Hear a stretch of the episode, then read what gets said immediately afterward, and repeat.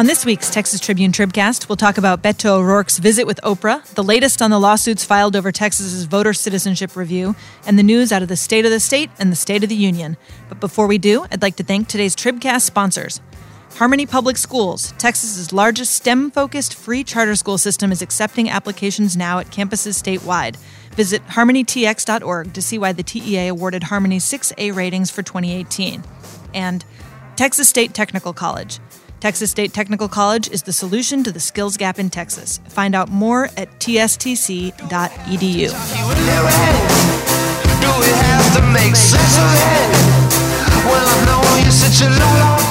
Hello, this is Emily Ramshaw here on Wednesday, February 6th with the Texas Tribune Tribcast, our weekly Texas politics and policy podcast. I'm joined this week uh, by engagement reporter Cassie Pollock. Hello. Hi, Cassie. My Democrat, that was a quiet, very genteel hello. I didn't want to have a booming hello, but hello. We'll wait, we'll save that for Patrick. Demographics reporter Alexa Ura. Hello. Hello. And political reporter Patrick Svitek. Good afternoon. Just back from his uh, trip to visit with Oprah Winfrey and Beto O'Rourke. And Bradley Cooper. And Bradley Cooper. Oh my Yeah. God, the most important. It's just the four of us. it's a special meeting. Uh, as always, folks, we take your questions in real time on Twitter and Facebook. You can do it using the hashtag Tribcast. Uh, okay, Patrick, I promised Alexa I would do this. Did you win a car on I did not. Oprah? There's Yes. nothing under the seat, Okay, since let alone a car. I, you are probably the real unfairness in all of this is that there are probably uh, 69 people on our staff who would have liked, loved, dreamed of going on Oprah, and the 70th person- person on staff actually got to go on Oprah, and that is you. I don't think you guys know about my my secret Oprah fandom. like I was Just could've writing privately stories. uh, Your elated blog dedicated to Oprah. So, okay, tell us all about it. Tell us. So, you got there, and were you in a studio audience, or how did it work? No, it was it was in a theater. It was a taping of a interview series special that she was doing for her TV network own, um, and it was hosted. Uh, it was taped inside the PlayStation Theater in Times Square. Pretty medium sized theater, not you know where they have concerts and other kind of TV tapings. Um, but yeah, he was the O'Rourke was the fourth of five interviews that she was taping there that day. Um, the uh, other people that were being interviewed were uh, Michael B. Jordan, um, Lisa Borders, uh, Bradley Cooper, as you mentioned. and, Alexa uh, actually mentioned that. That wasn't me. Gates. How close were you sitting to Bradley Cooper? I was way in the back. I was way in the back. A- anyways, but this was, you know, kind of. O'Rourke wasn't the main attraction, and in fact, based on the kind of the crowd reaction, there definitely were people there who knew who he was. But I, I got the feeling that some of those other names may have been a bigger draw. Um, you You know, think? just a, Yeah. another reminder that like the world doesn't revolve around Texas politics and our perception of it. Maybe Like, Bradley Cooper should run for president. Yeah, exactly. Don't tell Evan. Uh, but the O'Rourke interview ended up being the longest of the interviews that she had, and I th- and she seemed very uh, aware of how much uh, hype and anticipation there was ar- surrounding it. Uh, she made reference a lot of times to you know how many you know people are talking about this interview. You know, this is like so highly anticipated. Everyone's Texas talking about it. Thousands of people waiting outside. Right. but uh, she seemed very well aware of kind of the you know just the the uh, anticipation, and she asked him about 2020 a lot. Um, you know, there was some you know the first 10 minutes were you know some reflections on the Senate campaign, but, but after that she wasted a little time starting to ask him about you know was it yes or no, uh, you know what are the big factors, what's your timeline, and, and that's that in that in response to that that last question there is where the news came, which she was peppering him with these questions and said, you know, well, have you at least given yourself a deadline? And he said, uh, you know, the answer is is really soon, before the end of this month. And that was news because he just has not given himself, not put up any kind of timetable like that before. Um, So and by the end of the month, by I mean within Right. three weeks, basically, we're going to know whether or not yeah, not. someone pointed out he chose the shortest month. Uh, yeah, I know. Only 28 days in February. Are, are you're gonna, those you deadlines? want to drag this out, February is a bad month. right. Are those self-imposed deadlines? Do they ever result in the person saying, "I'm not running for president"? I mean, never. I think at this point, all of them have said, "I'm Well, running." Yes, well, This is my, the my perception where whether he's going to run has definitely shifted. But I, I will point out that shifted since two weeks ago. I would like to just say for the record, two weeks ago, Patrick like scolded me on the podcast for jumping the gun on Yeah. Beto O'Rourke. He was pretty adamant that it wasn't Okay, happening. I think Alexa was here. Yeah, I was. position. I'm changing my position. But I, you, I just want to just want to put something out. There was a recent example of this where someone gave themselves a deadline in Texas politics and they decided not to run, and that was Joaquin Castro when he was deciding whether to join Hmm. Beto O'Rourke in the U.S. Senate race. He gave himself a deadline of the end of I think it was like it was some month in the spring of 2017, and he decided against it. Uh, so it does happen. All right, has- all so it has happened you one reached time. back into 2017 all the way back to 2017. So what I mean, when she asked him about his sort of thoughts about running for president, he had a couple of quotes that, that I thought were like pretty telling that made me think he was going to run. Yeah, Like, the one other I quote that think- stood out to me was he said he was quote excited about the prospect of being able to play that role, which that role referring to a presidential candidate, and so it seemed like something that he has come around to um, in terms of envisioning himself running for president. Um, you he know, also said it was going to be basically the the thing that would make him decide not to. My sense was was his family. You know, Yeah, he said absolutely. This I decision mean, is like really made, up to my he family. made clear that the family is still the biggest factor for him, and that matches up with what we've reported and others have reported throughout this process. That he continues to think about how this would impact his wife and three kids, um, especially after a Senate race where he was on the road nonstop for for close to two years or a year and a half. But which wife and kids ever say, "Dad, don't run for president"? You're like once in a lifetime shot. You know, I, I just I don't. Sure. To me, if that's his, if if that is what he said could be the deciding factor in not running, he's totally running. Well, and didn't he at one point say that one of his sons was even like ready to get him out of the house? Yeah, he I joked. mean, you know, one of his yeah. sons, Ulysses, is uh, you know like already sick of having him home, basically, and ready to have him out of the house. Um, so, but yeah, he didn't seem to, you know, he didn't seem to offer any kind of reservations that, um, you know, he in, internally had. You know what I'm saying? It was it was more about ex- external factors like his, his Mm-hmm. family. It, it seems like personally he he's you know at peace with running for president. I mean, you know, he didn't talk about you know He's these out of the funk? reservations. Yeah, exactly. Um, so yeah, I mean, I think it was you know uh, it was definitely interesting to see him open up in that way because when he's talked about the potential run before, he has sounded as, as we pointed out uh, recently on the, on this podcast, As- as sounded we much have- more Pointed out. much more ambivalent. It was a consensus, I'm pretty sure. I mean, so this whole like drive to clear his head was not actually to clear his head, is what I think came through from no, this I am going back to my Hillary Clinton listening tour. right. Yeah. So, what did he talk about beyond the presidency? I mean, Well, he said it was one of the longest He reflected on the. Senate campaign. He talked about kind of the trajectory after the race and feeling a lot of disappointment, and, and then going on that that road trip that we just mentioned, and that kind of pulling him out of this funk, at least in, in his telling. Um, she asked him about a few a few issues at the end, and, and this this isn't getting a, a lot of play, but I thought it was interesting.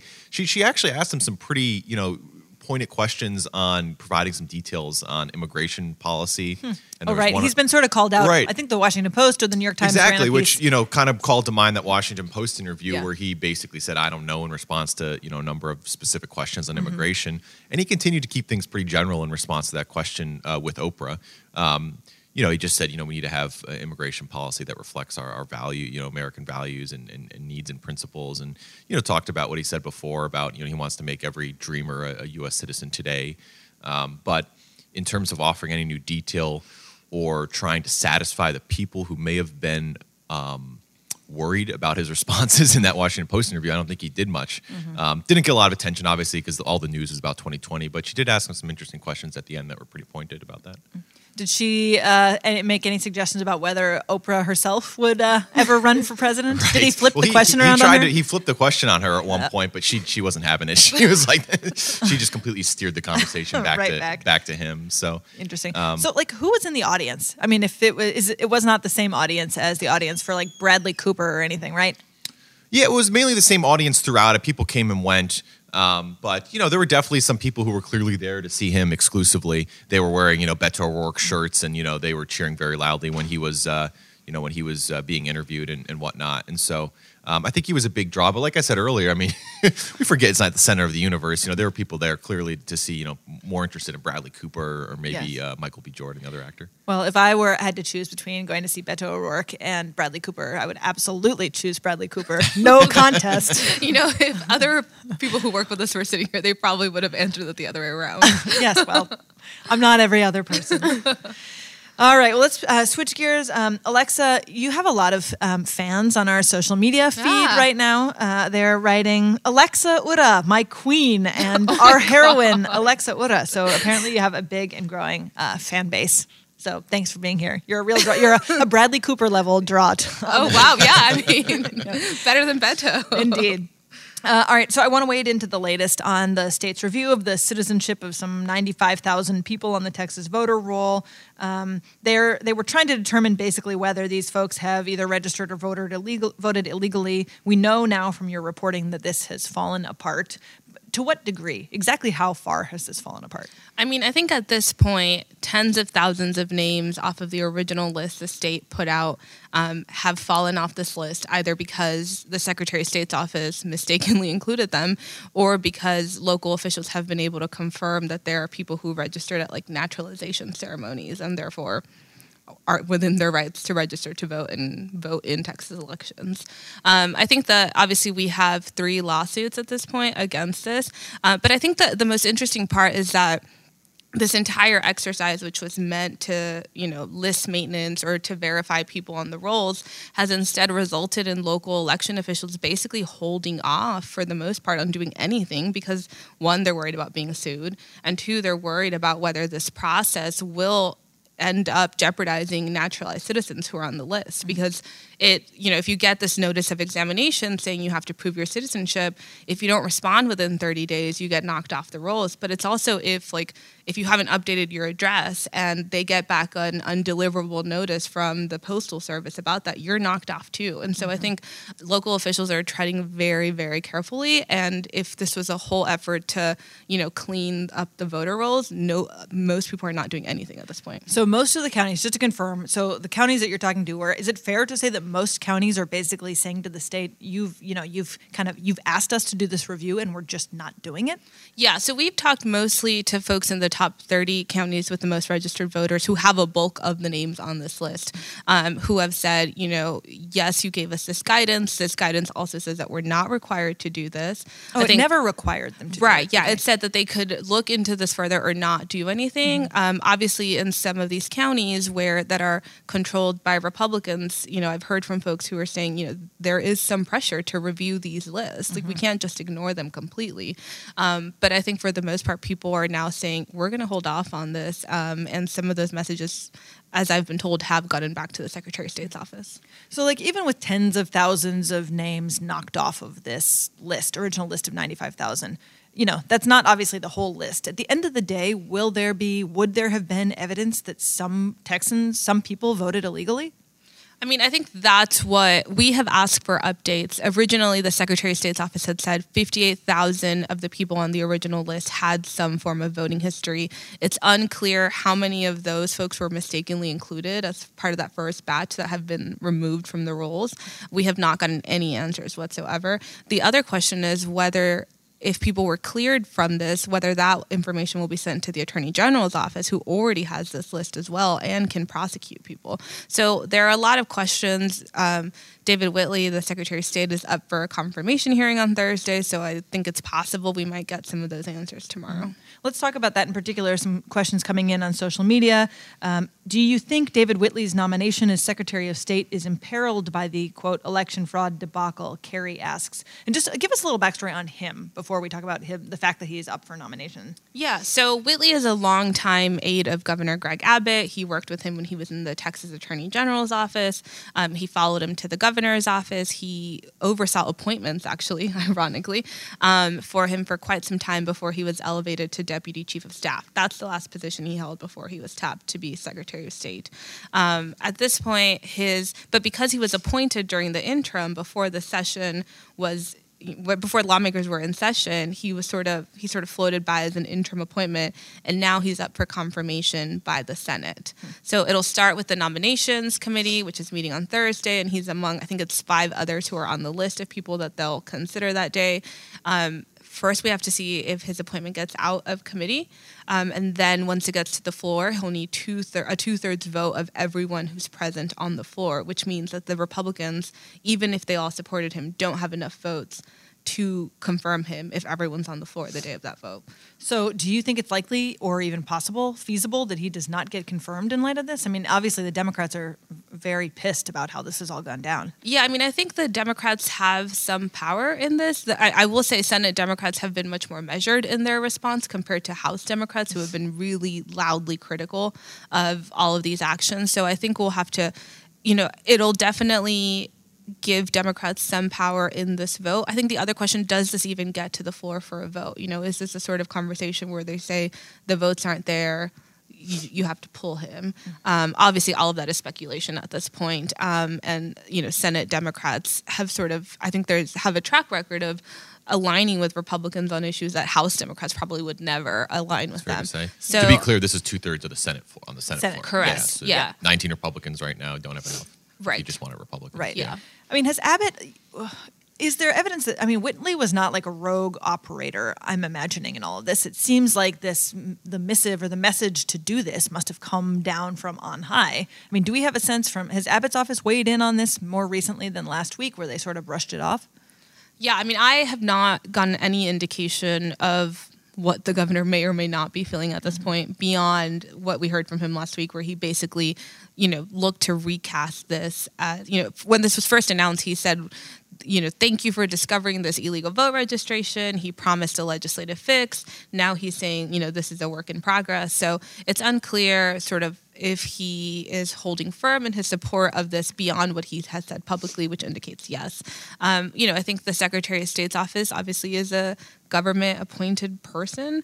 Um, in the past, they have somewhat closely aligned with the governor's views. I think the the one difference there was Carlos Cascos, who was secret- two Secretary of States ago, um, who basically said, you know, he could not really toe the party line when it came to these claims of rampant voter fraud that have never been really supported with data. And he'd been appointed by Rick Perry. He was appointed by Greg Abbott, actually. Oh, Abbott, Abbott really? yeah, he was first. Abbott's, he was Abbott's first first, Secretary of and he State. wouldn't toe that party line. Right. Interesting. And so, you know, he he hasn't indicated that that's why he left the office after two years, which is sort of the you know the typical timeline for a secretary of state but i think it's safe to say that typically the person in that position is you know probably pretty in line with the governor at least on big issues they've Well, all been republican Given given Whitley's background with Abbott, it seems like highly likely that you know he was perfectly aligned. Sure. So, um, we'll talk about the lawsuits that have been filed around this. I know there are multiple, and I'm curious if there have been any like immediate injunctions or anything like that. Yeah, so we actually have the first hearing coming up on January 19th in the first lawsuit, which was filed on behalf of LULAC. Um, a Atascosa County resident has since joined that lawsuit because she confirmed that she was on this list of voters. Um, and so she has joined that. She's trying to represent all of the legitimate voters on the list as a plaintiff class. I don't think the judge has ruled on that motion yet. Um, so that's the first one that will that will be sort of considering. Um, it's a preliminary injunction request, so we'll see if the state will be blocked from doing any of this. More importantly, if their advisory to counties to check this list will be rescinded or not. Um, that I think is sort of the big question at this point. But there are two other lawsuits. Um, basically all of them allege this is a constitutional violation. Um, this violates the Voting Rights Act. This affects people of color. It treats naturalized citizens differently than those who were born here in the country. So there are still a lot of questions about this. Um, a lot of this litigation will probably go on for months. Um, but I think the, the first thing will be whether there's a preliminary injunction on this. Well, it'll be interesting to watch uh, with Whitley this week. Thank you for your reporting on this, Alexa. Um, before our next topic, I'd like to quickly thank two more Tribcast sponsors Blue Cross and Blue Shield of Texas. It's time for a moonshot to fix rural healthcare in Texas. Read more on tribtalk.org and South by Southwest EDU. Join us at South by Southwest EDU 2019 for hundreds of innovative sessions and opportunities to connect with education visionaries. Visit southbysouthwest.edu for more. All right, Cassie, let's talk about Abbott's State of the State. Um, what he did say, and maybe more importantly, what he didn't say. Fill us in. Well, I guess to Alexa's point, you know, I think a lot of people thought that Abbott had an opportunity yesterday during his State of the State address to uh, maybe uh, just kind of mention or at least kind of update us on where he's at with the whole voter registry, voter citizenship check. Um, he did not mention that. Um, and then also mot- uh, notably absent uh, from his speech was some of the more red meat social issues that were definitely present and headlined his uh, speech in 2017 when the legislature last met. Uh, but he did lay out his six emergency items that he wants, uh, you know, Texas lawmakers to pass. And Let's see if you guys can remember them. I give up. I have a list that I'm uh, oh, good. going to be. It was going to be like a quiz game. I can So- Go, Oh, Patrick. okay. All right, let, ahead. let's hear it. That's, oh, actually, I don't know. Come on, try. Now you have to try. School finance. One. I wasn't even here. School finance, Oh. teacher was pay. sitting in. Wow. Says the guy who was Wow. sitting with Oprah. That's your turn. All right. School finance. Yes. do it one. in order that he mentioned. Okay. I can maybe do that actually. All right. Go number ahead. one. Okay. Go. School finance, Number two. teacher pay, It, but what specifically with teacher pay? teacher pay raise, Okay. increasing teacher pay. Wow, Great. crowd. She's calling you. Three. Three would be uh, school safety. Four. Ment- then mental health, although those two were kind of interlinked in his, his speech. Okay. Um, Five. Then we had uh, disaster response. I don't know if that's the right Oh, order. Cassie's okay, shaking wait, her property head. taxes then. Five is property taxes. And what specifically about property taxes to play Cassie's game? Rollback rates? Property tax. I guess he's Oh, calling reform? it reform, Oh, right? Yes. Oh my God. Yes. All right. and And then six. disa- six is disaster response, right? All right. Good job, Patrick. I could tell you the other issues mentioned in the speech too. You want me to give you? No thanks. Let's Back move to. Cassie. Yeah. It's fine. Um, so yeah, so those are basically the issues that uh, lawmakers can start immediately working on. In fact, a Senate committee hearing, as I believe, as we're, we're talking, meeting right now to consider uh, Senate Bill 2, which is the property tax proposal that's kind of been uh, championed and endorsed by Abbott, along with Dan Patrick and Dennis Bonnen. Um, you know, beyond that, uh, I guess on school finance reform um, and and teacher pay, Abbott seemed to kind of nod toward the merit bay, the merit pay based system, which is um, you know something that I think Dallas ISD has has adopted um, and is currently um, experimenting with right now. Um, and then beyond that, you know, he on school safety, he did not make any mention of any sort of like gun control measures rather so uh, you know just trying to nod towards mental health care um, and mental health reforms um, and then beyond the emergency items which i, th- I think patrick said that he could uh, tick off uh, we had uh, uh, abbott wants two new anti-gang centers uh, one in waco and one in tyler uh, he wants additional funding to curb human trafficking additional funding to eliminate the backlog of thousands of untested rape kits. Um, so a pretty straightforward speech from Abbott. I don't think that there was anything particularly new. It was Oh a- wait, what did we learn about UT and Texas A&M and Oh. football? So he basically is down to revive the annual football game, and he's even, uh, he said during his speech today, willing to to work with Lyle Larson, a San Antonio Republican who he's clashed with in the past, um, to make that happen. Um, A line that received a louder applause line than, like fixing mental health or fighting human trafficking. Yeah, I Right. mean, people were excited about it. For the much more so record, than fighting human It also got its own headline on our website. Yeah. So uh, there is a lot of enthusiasm. just, just by Matthew Watkins. Yes, to yes. carry And. Let's, let's call out our breaking news editor, Matthew Watkins, who made that important, critical call for our coverage. Right. It was Yep. just, I think it was Abbott, you know, more or less trying to carry on this sense of camaraderie, the kumbaya moment that has seemed to kind of define this legislature so far. Um, Yeah. yeah. I mean, I was at a Texas Lyceum event last week uh, where uh, Dan Patrick spoke, and the whole theme of his, you know, remarks was, you know, look at how well we're doing with this sort of kumbaya moment. Look how well we're all getting along. Look, you know, have you ever seen the big three, you know, playing this well together in in recent history? And so it's from, you know, from the governor's office all the way on down, it seems like that's the message. And they're trying to avoid anything that might get in the way of It's that. like the most you've seen anyone talk about Joe Straus without mentioning his name. I mean, Yes, it's just right. been remarkable how many nods there have been to that basically since November 7th. Yeah. That said, I did, of course, try to chase Dan Patrick down afterward to ask him about the voter fraud stuff, and he, I was told he would not be answering any questions. So. Uh, all right. Well, thank you, Cassie. Uh, we talked about the state of the state. Uh, in our last few minutes here, let's talk about the state of the union. Um, it seemed like in this endless, seemingly endless address, the first half of it, it seemed like Trump was really trying to sort of play to both sides of the aisle. Uh, and then the gloves came off, it seemed like around the wall and immigration issues in particular. What did he say? Yeah, I mean, I thought it, there was it was kind of uh, there was a, dissonance, I think, between some of these sections. Where, as you pointed out, he was calling for bipartisanship and talking about some issues that have some legitimate bipartisan uh, unity around them. And then you saw him uh, in other parts of the speech uh, go into territory that is, is clearly politically divisive um, and, and inflammatory. I mean, you mentioned immigration and, and border security and his push for a border wall. Uh, he didn't, you know, back down from that at all and continued to use the incendiary kind of uh, an inflammatory rhetoric surrounding, you know, this idea of this exaggerated idea of a, a crisis on the border. He really so I- I honed in on was- El Paso. I mean, that, right? He loves loves El Paso. Yeah, talk about, he's- talk about uh, his messaging a little bit. And You were talking about that inflammatory language. Talk about right. Well, he's you know he and his administration have held up El Paso as an example of a place where you know after a wall was built or a border barrier was built, that crime plummeted and it became this you know safe utopia. and you know, and uh, the El Paso Times and a lot of local media outlets have done a good job of basically debunking that claim that the you know that the wall.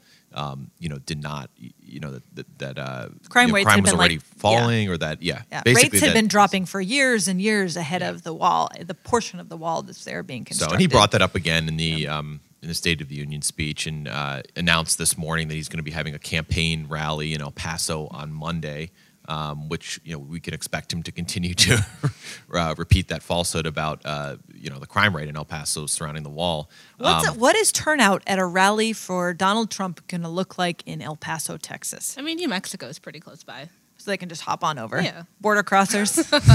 I mean, I do, I do think it was. You know, we've talked a lot about how the the fact that the state of the state and the state of the union were happening at the same time, mostly creating a busy news day. and Oprah. And Oprah. But I do think it's interesting that for all the talk from sort of Trump land about this emergency at the border, it was uh, just a couple of lines in Abbott's speech on when he talked to lawmakers before, you know, after they had sort of sent national, what was it, the Texas National Guard down to the border. They had increased the funding for DPS down there. It it sort of barely made a blip this go around, and it was it was interesting to see sort of the contrast in Well, the rhetoric nationally versus what even Absolutely. Abbott was saying. And in Well- fact, I think, go ahead. I was going to say, just even more broadly than Abbott's speech, the opening of this session has been marked by very little discussion of immigration policy. Now, we've seen all, immigration rhetoric. You know, Dan Patrick goes on Fox News and is defending what the president's doing at the federal level. But in terms of legislation or state level policy, to the obviously there's a limited role there for that, but to the to the to the point that there could be something done at the state level further, um, there's been so little discussion. It's been it's been a jarring contrast with the national level. And to Alexa's point, I mean, I think Abbott had a line in his speech somewhat yesterday, t- uh, yesterday to the effect of, "Hey, you know, the federal government hasn't carried through on its promise to help fund, you know, our border. That's why I'm asking for, you know, uh, for for you guys to basically fully fund, um, you know, that program again. And I think it's 800 million dollars. And you know, obviously, House Democrats are are quick to say that's completely unnecessary. Why are we doing this? We have, you know, more more guards at the border. Um, you know, crime rates. You know, the, the whole um, the whole nine yards. So anyway, What what do you think would get better turnout? Trump's rally in El Paso or a potential Beto O'Rourke presidential announcement in El Paso? I think the latter. I, I think it's an interesting. It's, an, it's. I think it's an interesting political move to the extent that there is. I mean, it's a campaign rally. There's clearly political strategy going into the lo- Right. the location that this is coming. Um, you know, I'm sure it was maybe planned before Beto O'Rourke's Oprah interview, but it's coming when O'Rourke is clearly in the final stages of deciding on a run, and there's no doubt that this rally is going to elevate. Uh, and grow O'Rourke's pr- political profile even Absolutely. more. I mean, I'd be Yeah. shocked if Trump doesn't mention him or something like that. He's already mentioned him at, at you know the Cruz rally that he did in Houston during the reelection campaign, and so uh, it'll be interesting to see. I mean, I, this rally is definitely going to make O'Rourke a bigger figure. It'll be interesting to see how much and which way. and make El Paso figure even more in Absolutely, the yeah. conversation around the you know not just the border wall but the next you know the looming government shutdown over the next version of this. So um, one thing that I thought was particularly interesting about the State of the Union that we learned sort of toward the end or in the aftermath was that uh, former Texas Governor Rick Perry was the designated survivor, uh, the fastest route to the presidency, the guy in the room in, or who wasn't in the room in case the whole thing blew up. Uh, did you? At at what point did you learn that information? Was there any like heads up about that earlier? I think it was just reported or like released right by the bef- White right House, Yeah. usually in the Trump few minutes scheduled, before. yeah. Yeah. Yeah. Way to go, Rick Rick Perry. Yeah. Every now and then, there's always some like Rick Perry He at the federal level pops story that kind of bubbles up. And it's just, I know. It's usually something just like this. Find a way to get bring it all back to Rick Perry. So, all right. Well, that's all the time we have this week. Thanks to Harmony Public Schools, the Texas State Technical College, Blue Cross and Blue Shield of Texas, and South by Southwest EDU, our sponsors this week. And an extra special thanks to Spoon for our theme music. On behalf of Cassie, Alexa, Patrick, and our producers, Michael, Ray, and Bobby, this is Emily. Thanks for listening.